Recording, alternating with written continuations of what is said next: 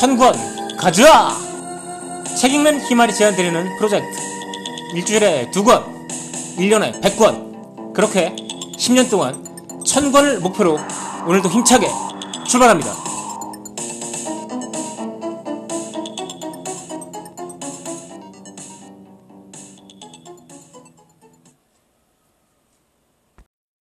인사동 스캔들이라는 영화 기억하시나요? 김래원, 어, 그리고 엄정화 주연이었죠. 목류 도원도를 그린 안견이 그렸다는 벽안도.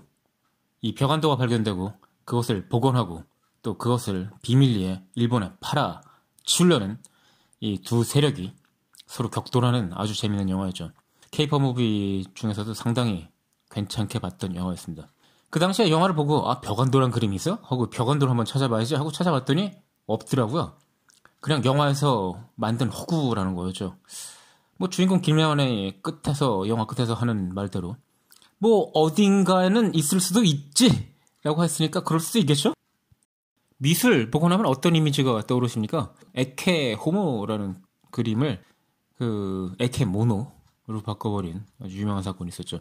에케 호모는 E-C-C-E-H-O-M-O 그래서 이 사람을 보라라는 뜻의 라틴어인데 보통 예수님을 지칭하는 얘기고요. 스페인의 엘리아스 가르시아 마르티네스라는 사람이 벽화 프레스코로 19세기에 어, 프레스코를 그렸네요. 교회 벽화로 이걸 그렸는데 어, 할머니 자원봉사자가 21세기에 나타나서 이 그림을 무슨 추상화로 바꿔버렸죠. 그래서 사람들이 이걸 에케모노다, 원숭이를 보라다라고 뭐 하면서 즐기고 있다는데 그렇게 즐길만한 일은 아닌 것 같아요. 솔직히 문화 글쎄 문화예술을 갖다가 훼손한 게 즐길 일일까요? 어쨌든 많은 사람들이 분노하긴 했지만 이 할머니가 아기를 가지고 뭐 이런 반달리즘을 한 게 아니기 때문에 형사 조치는 없었다고 합니다. 자, 최후의 만찬이라는 그림이죠. 최후의 만찬이 예전에 레오나르도가 그린 바로 그 최후의 만찬이라고 생각하시는 분은 별로 없겠죠. 미술이라는 게 워낙 뭐 훼손도 많이 되고 복원도 많이 되지 않아요? 그래서 복원 얘기를 처음에 말씀드린 건데 최후 만찬 같은 경우는 더군다나 프레스코화, 벽화였으니까 얼마나 많이 훼손을 듣겠습니까? 자, 그 최후의 만찬의 기구한 운명에 대해서 최현욱의 비밀의 미술관이라는 책을 통해서 한번 보겠습니다. 프레스코화는 뭐 장점은 분명하죠. 벽이 마르면서 벽의 일부가 돼버리니까 그 내구성이 아주 괜찮죠. 문제는 이 회벽 이게 마르기 전에 그려야 되니까 이 벽의 재료랑 비슷한 재료를 써야 됩니다. 그래서 보통 뭐 광물질이나 아니면 토질 이런 물감을 써야 되니까 색깔이 제한되죠. 그러다 보니까 푸른색 같은 거는 상당히 표현하기가 힘들어서 나중에 마른 다음에 덧칠을 하는 경우가 많다고 하는데 이 최후 만찬도 그렇게 됐습니다. 그러다 보니까 거의 이 벽화가 완성된 다음부터 푸른색이 뚝뚝 떨어지기 시작했다는 겁니다. 그래서 1500년대 말쯤 되자 훼손 상태가 너무 심하니까 이 수도원에 서 살고 이 기도하는 수도승조차도 거기에 최후 만찬이 있다라는 생각 자체를 못하게 된 거죠. 그래서 어 여기 벽이 있는데 이 식당에 문이 필요하지 않나? 해가지고 그냥 문을 뚫어버렸다는 겁니다. 지금 보시면 한번 찾아보십시오.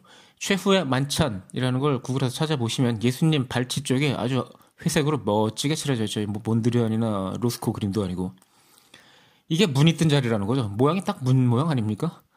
이건 뭐 다시 복원할 수도 없을 정도로 뭐 벽이 날아가 버렸으니까요.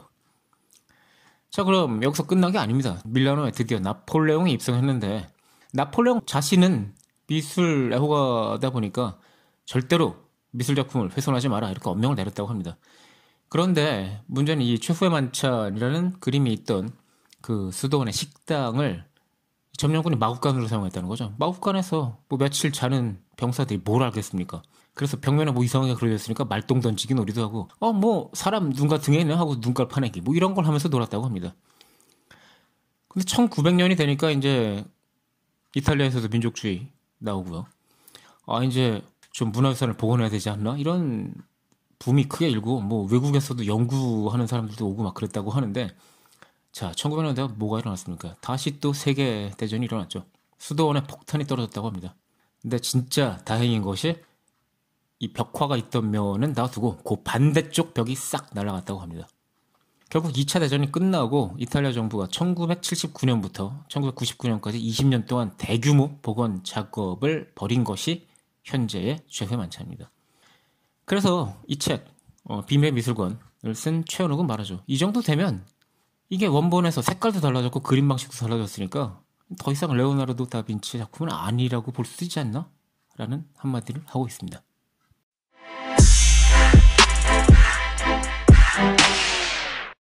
자, 이 책에는 그 외에도 많은 얘기가 있습니다. 그 비밀의 미술관이란 제목도 적절하다고 생각되는데요. 보통 다른 미술책에서 어, 접할 수 없는 재밌는 얘기가 많이 있고요. 그렇다고 해서 뭐 화, 이 뭐랄까 저자의 상상력이 너무 지나치게 들어간 부분이 뭐 없진 않은데요. 아, 그래도 뭐 과도한 해석이라든가 억지 주장 같은 건 별로 없는 것 같습니다. 몇 가지 말씀을 들어보면 일단 렘브란트의 야경이라고 거의 뭐 렘브란트의 대표작으로 알려져 있는 그림이죠.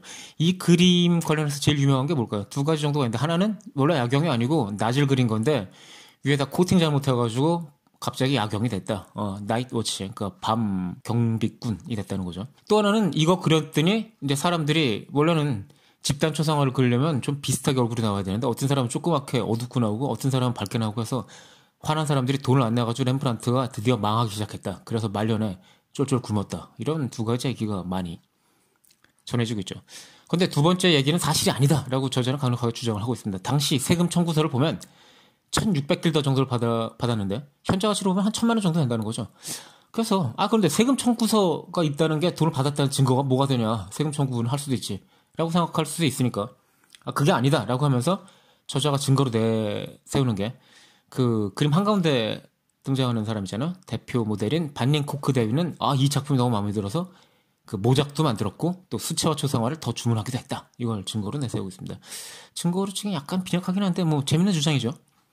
자, 그 다음에 반 고흐가 생전에 판매한 유일한 그림 아시죠? 아르의 붉은 보도밭인데요. 뭐 솔직히 말씀드리면 아르 어, 고흐의 다른 그림에 비하면 뭐 그렇게 땡기는 그림은 아닌 것 같습니다. 근데 이 그걸 산 사람이 안나 보쉬라는 여자인데요. 이 사람이 보통 사람이 아니라는 거죠. 안나 보쉬는 외젠 보쉬의 누나라는 겁니다. 이 안나 보쉬는. 그 외젠 보쉬가 누구냐면 그 빌레로이 앤 보흐라는 아주 유명한 음, 여자분들은 잘 아실 거고 남자분들은 아내한테 뭐 물어보십시오. 뭐 굉장히 유명한 도자기 회사죠. 이 도자기 회사 창립자의 5대 손이라고 합니다. 참고로 고흐는 이 외전 보쉬한테 초상화도 그려졌다는데 초상화가 너무 마음에 들어서 외전 보쉬는 죽을 때 임종할 때까지도 이 그림을 바라보다가 어, 뭐 세상을 떴다 이런 얘기도 나와 있습니다. 실제로 그림을 보면 그 벽에 꽃잎 같은 것들이 막 떨어지고 있는데 그래서 뭐 가만히 보면 뭐 별 같기도 하고 뭐 노란색 파란색 대비가 아주 분명해서 사실 고흐 그림 중꽤 괜찮은 것 같고 제 생각엔 아르레 붉은 보도밭보다는 괜찮은 것 같은데요. 또 재밌는 얘기를 계속 몇 가지 소개해 드리겠습니다. 피카소가 처음에 무명일 당시에 파리 살 때요. 파리 시내에 이제 화랑들이 뭐 이렇게 멀리 흩어져 있는 것도 아니고 좀 이렇게 한 지역에 모여 있으니까 시간 날 때마다 한 바퀴 쭉 돌면서 화랑을 들어가서 이렇게 물어봤다고 합니다. 그 피카소라는 신진 유망 작가가 있다는데 그 사람 그림 있어요? 이렇게 물어봤다는 거죠.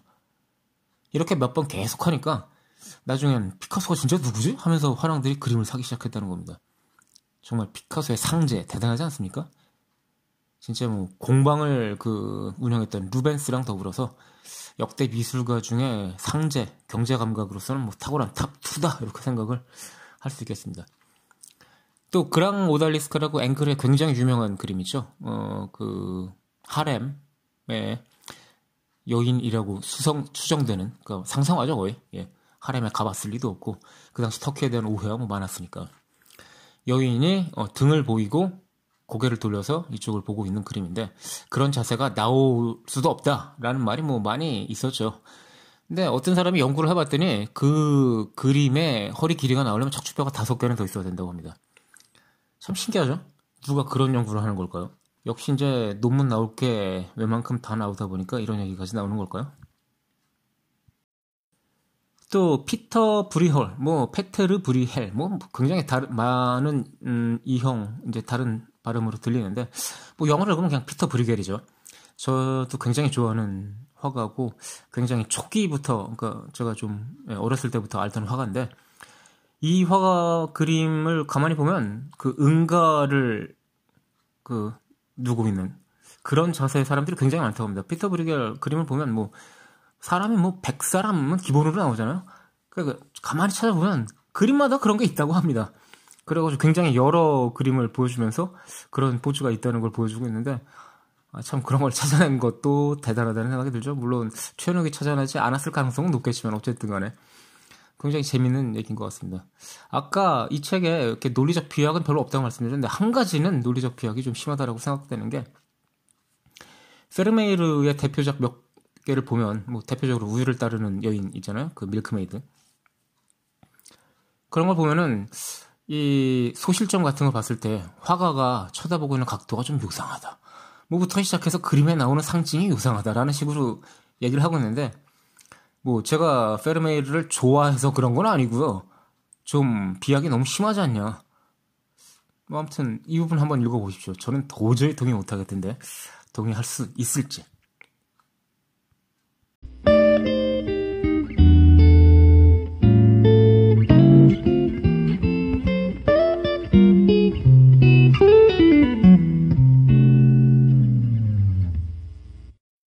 위대한 화가란 무엇인가? 라는 질문을 던지고 답하고 있다는 점이 저는 이 책의 가장 훌륭한 점이라고 생각합니다. 밥 아저씨 기억하시죠? 어때요? 참 쉽죠? 라는 명언으로 아주 유명하죠. 근데 밥 아저씨는 그것도 있지만 다른 명언이 여러 가지 있다고 하는데 이 저자가 들려준 이 명언이 참 마음에 드네요. 이렇게 말했다고 합니다. 실수라는 건 없습니다. 그저 행복한 사건들이 일어나는 거죠. 우리들은 정말 실수를 하면서 얼마나 자기 자신을 자책하고 또 어떨 때는 주변 사람들한테 화까지 내잖아요.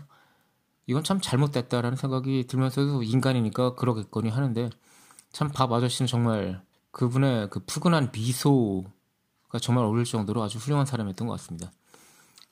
이 사람은 정말 계속해서 그림을 그렸다면 그리고 그 그림을 열심히 팔았다면 훌륭한 화가의 반열에 올릴 수 있겠죠. 하지만 그 시간을 포기하고 방송을 찍어서 그림을 보급하려고 했죠. 그래서 또 그리고 그림을 꼭 세 개를 그렸다고 합니다. 처음에 이런 그림을 그릴 거다라고 해서 방송국에 보여주고 그 다음에 방송을 하면서 하나 그리고 또 하나 그리고 뭐 이렇게 했는데 방송하면서 그린 거는 꼭 꼭 그 방송국에 기부를 했다고 하네요. 그래서 작품값을 올리는 대신에 교육방송에 출연하고 미술책을 쓰고 또 화구도 개발하고 비디오 강의도 찍고 자 이렇게 열심히 정말 다른 사람들을 행복하게 하려던 이런 화가가 위대한 화가가 아니라면 누가 위대한 화가일까? 라는 질문을 저자 최현욱은 하고 있습니다. 정말 저도 많은 공감을 하게 되고요. 이런 분이 참 안타깝게 1995년 54세라는 젊은 나이에 세상을 떠나셨습니다. 어, 이분이 좀 더 오래 세상에 머물렀다면 세상이 조금은 더 따뜻, 따뜻해지지 않았을까 하는 생각을 하면서 어, 천권 가져와 오늘 힘을 최현욱의 비밀의 미술관 소개해드리면서 물러가겠습니다.